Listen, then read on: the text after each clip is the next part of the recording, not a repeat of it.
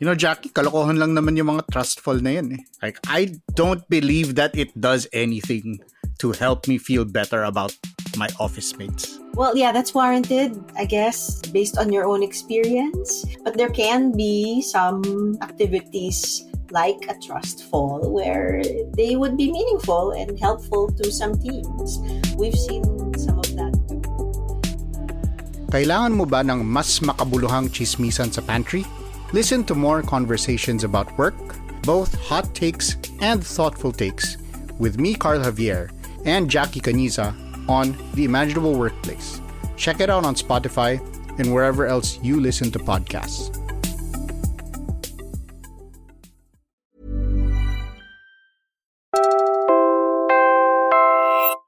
You're listening to Puma Podcast.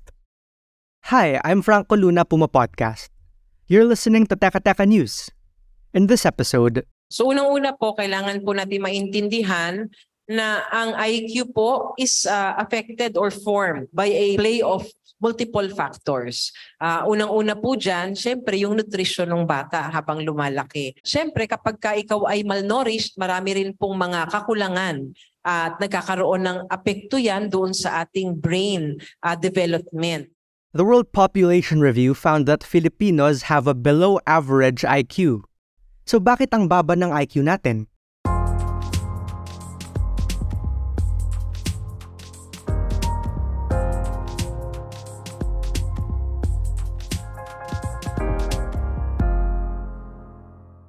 So kapag ang isang bata po ay lumaki sa isang bahay na wala pong masyadong educational attainment ang kanilang pamilya, nagkakaroon po rin ng mga ganitong epekto yan sa quotient ng bata. The voice you heard earlier was Department of Health Officer in Charge Maria Rosario Vergere. She says malnutrition is one of the causes of this dip in IQ. So ano nga ba ang below average IQ? The WPR found that our average IQ here at home was around 81.64 in 2023. That number ranks us 111th among the 199 countries included in the study. The average IQ is 100, and according to studies, most people have an average IQ between 85 and 115.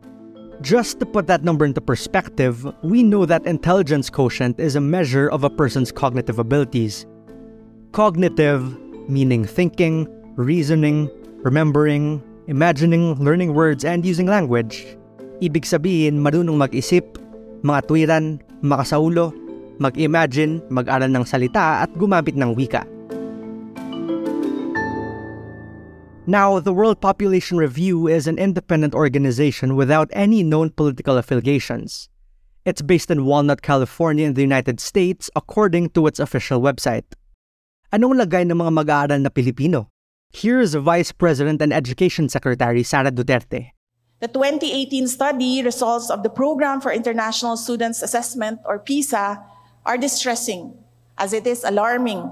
The study results showed 81% of participating Filipino learners could not deal with basic math problems. 81% had trouble understanding texts of moderate length, and 78% could not recognize correct explanations for scientific phenomena or draw valid conclusions from given data. Duterte presented the Department of Education's Basic Education Report for 2023 early this year. Over 28 million learners all over the Philippines. Filipino learners are not academically proficient. Oftentimes, Filipino learners experience emotional abuse and exhaustion. Some Filipino learners suffer from psychological fatigue. And being academically insecure, many of them fail to meet the standards of the demanding and competitive world. Halimbawa, ayon sa mga pag-aaral, ang batang may IQ na 70 madalas hirap sa pag-intindi at pagkumpleto ng mga gawain sa isang traditional na classroom. The lack of school infrastructure and resources to support the ideal teaching process is the most pressing issue pounding the Philippine basic education. The ongoing review of the K 12 curriculum has revealed that the curriculum content is congested, that some prerequisites of identified learning competencies are missing or misplaced, that a significant number of learning competencies cater to higher cognitive demands. The vice president also described the education crisis in terms of kulang ng classrooms, umaapaw na curriculum, at nakaka-move up ng grade level kahit di pa kabisado ang iiwan ng grade level. So yes, we are in an education crisis. But look, the basic education report came out in January of this year. Sa totoo lang ah, ang tagal na rin nating alam na meron ng krisis sa sektor ng edukasyon. There's the lack of funding, overcrowded classrooms, inadequate teacher training, and lack of access to quality education in rural areas. 9 out of 10 Filipino children aged 10 and below have trouble reading and writing simple text ayon sa World Bank report na lumabas nung kasagsagan ng COVID noong November 2021. But this story is not about those things. It's that the crisis is getting to a point where we're one of the worst in the world, and these things follow our learners well into adulthood, leaving them easily manipulated, disappointed, and out of work. Now, I do want to point out a couple of things that are actually positive about the Philippine education system. Because we're always like, oh, it's a learning crisis. And, and that's, that's true. But there are important good things about us. Number one is access. Access in, in the Philippines is actually good. We're at around 90% access to education. At least you have people getting into or having the option to get into a school. So we're lucky in that. Yan si Eos Trinidad, isang Pinoy na doctoral researcher sa University of Chicago. He talks about this in Usapang Econ's episode called Majoha, Senyales ba ng learning crisis? Anong lagay ng mga mag-aaral na Pilipino compared to other countries in the region? Of the 11 Southeast Asian countries, the Philippines ranks among the lower half for IQ in the region, Malaysia, Brunei, Laos, and Indonesia join us there. Among the upper half, Singapore is first place, followed by Cambodia and Myanmar. Globally, Japan has the highest recorded IQ by country in 2023 at 106.5. Taiwan and Singapore ranked second and third with scores of 106.4 and 105.8.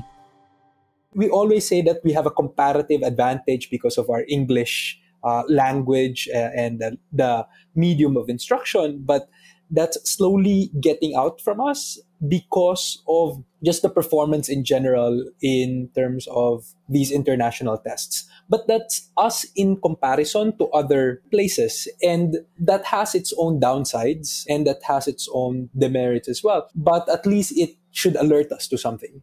Now, the report indicates two things. Unang-una, full swing pa rin talaga ang learning crisis natin dito. But even more worrisome, mukhang ang pag-aaral sa eskwela ay hindi nagtatranslate sa pagkatuto. And researchers have a term for that, learning losses. There are instances na hindi makakonsentrate yung mga estudyante. Ang usapin lang dati is kung gaano siya yung equity dimensions ng learning losses na mas marami nagsusuffer ng learning losses kapag nag-drop out ka. That's Jason Alin Sunurin, isang associate professor of economics sa De La Salle University, Manila. He was also in that episode of Usapang Econ. He says learning losses have far-reaching consequences even past a child's education. Pero ngayon, dahil sa pandemic, all over the place siya. It's very pronounced and there are evidences which can be triangulated from the perspectives of teachers, perspectives ng eskwelahan, perspectives mismo ng estudyante. And it's quite true na talagang it would have severe and deleterious consequences sa kakayanan ng mga ating mga estudyante in the next few years. It's an established fact that other factors such as education, environment, poverty, and opportunities also play a role in a child's IQ. Just think about how material taught in traditional classrooms is often designed for children with average to above average IQs. So, children with lower IQs might struggle to keep up and fall behind. And yes, the pandemic and its effects have a lot to do with it too. It's had a significant impact on the learning crisis both inside and outside of the classroom. We're pausing for a quick break now. When we return, how does the Department of Education plan to address these new findings? It's that time of the year. Your vacation is coming up. You can already hear the beach waves, feel the warm breeze, relax, and think about work. You really, really want it all to work out while you're away. Monday.com gives you and the team that peace of mind. When all work is on one platform and everyone's in sync, things just flow wherever you are. Tap the banner to go to Monday.com. Hey, it's Ryan Reynolds, and I'm here with Keith, co star of my upcoming film, If, only in theaters, May 17th. Do you want to tell people the big news? All right, I'll do it. Sign up now and you'll get unlimited for $15 a month in six months of Paramount Plus Essential Plan on us. Mintmobile.com slash switch. Upfront payment of $45 equivalent to $15 per month. Unlimited over 40 gigabytes per month. Face lower speeds. Videos at 480p. Active Mint customers by 531.24 get six months of Paramount Plus Essential Plan. Auto renews after six months. Offer ends May 31st, 2024. Separate Paramount Plus registration required. Terms and conditions apply if rated PG.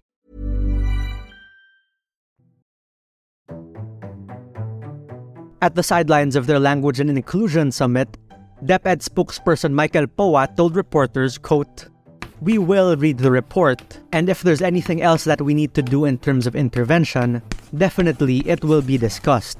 End quote. But the issue needs more urgency than that because Kapag hindi properly trained or skilled ang ating mga kapwa mamamayan para dito, marami sa kanila, they would find themselves in jobs or in occupations which do, do not necessarily pay well or pay a living wage, so to speak. Think about how our graduates are entering a workforce where they now have to compete with artificial intelligence. Are they ready for that?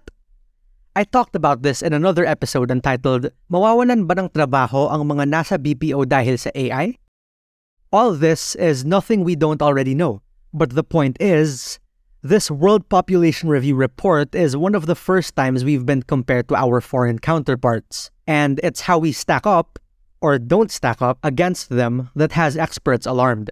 Yung East Asian Economic Miracle, na yung mga bansa sa East Asia tulad ng Taiwan, ng Japan, Korea, Singapore, isa sa mga dahilan kung bakit mabilis ang kanilang paglago ng ekonomiya ay substantial na investment sa ginawa nila sa kanilang human capital.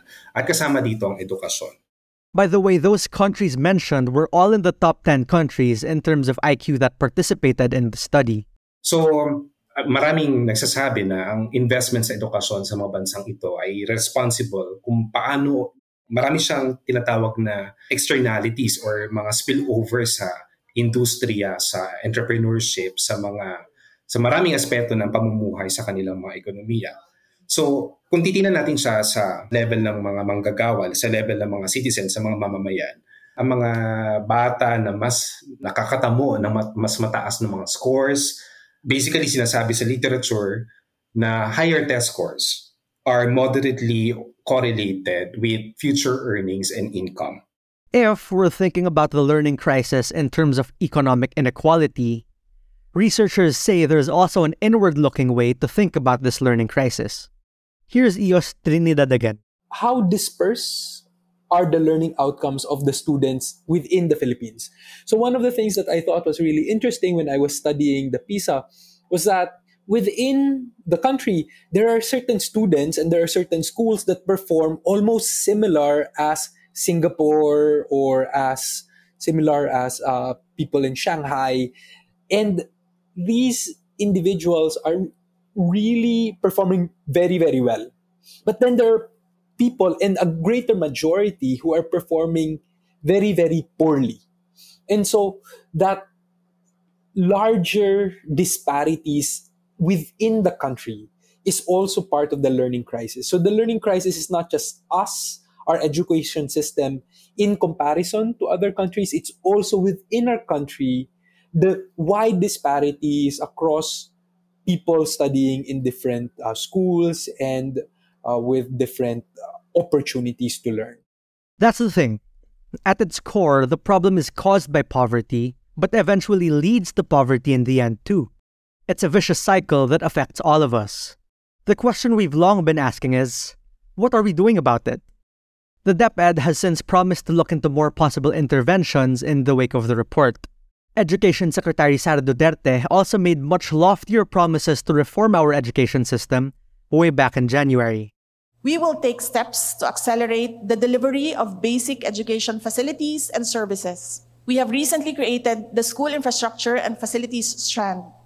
This strand will be devoted entirely to addressing long standing issues on educational facilities and infrastructure. We will build more resilient schools and classrooms. For 2023, we have the budget to build around 6,000 classrooms. We commit to closing the remaining gaps in school infrastructure with policies to eliminate corruption and insulate the allocation of school building funds with politicization. They're looking at school based feeding programs and learning camps too. Yet the World Population Review suggests that the Philippine education system is still not doing enough to help students reach their full potential. Obviously, changing systemic issues doesn't happen overnight. But experts say addressing conditions outside of our education system helps learners thrive too. But maybe what this also means is that it might be time to rethink the ways we connect with our students outside of their schooling. And more than anything, perhaps we're running out of time to address this crisis. Here's President Ferdinand Marcos Jr. at the Basic Education Report 2023. I think that if there is one thing that we took from the comments is that the Filipino is better than this. The children are better than this. And we cannot fail them. And that is the main motivation that we should keep in our hearts. We have failed them. We have to admit that. We have failed our children. And let us not keep failing them anymore. And thus, it once again reminds us that education is the most valuable service that the government can give to its citizens. If there is nothing else, after preservation of life and limb, education comes next. And that was today's episode of Teka News. Again, I'm Franco Luna. This episode was edited by Carl Sayat. Listen to Teka Teka News and Puma Podcast on your favorite podcast app or for free on YouTube. And listen to Usapang Econ's episode on the education crisis entitled Majoha, Senyales ba ng Learning Crisis? We've also added a link to that episode in the description of this podcast. Thanks for listening.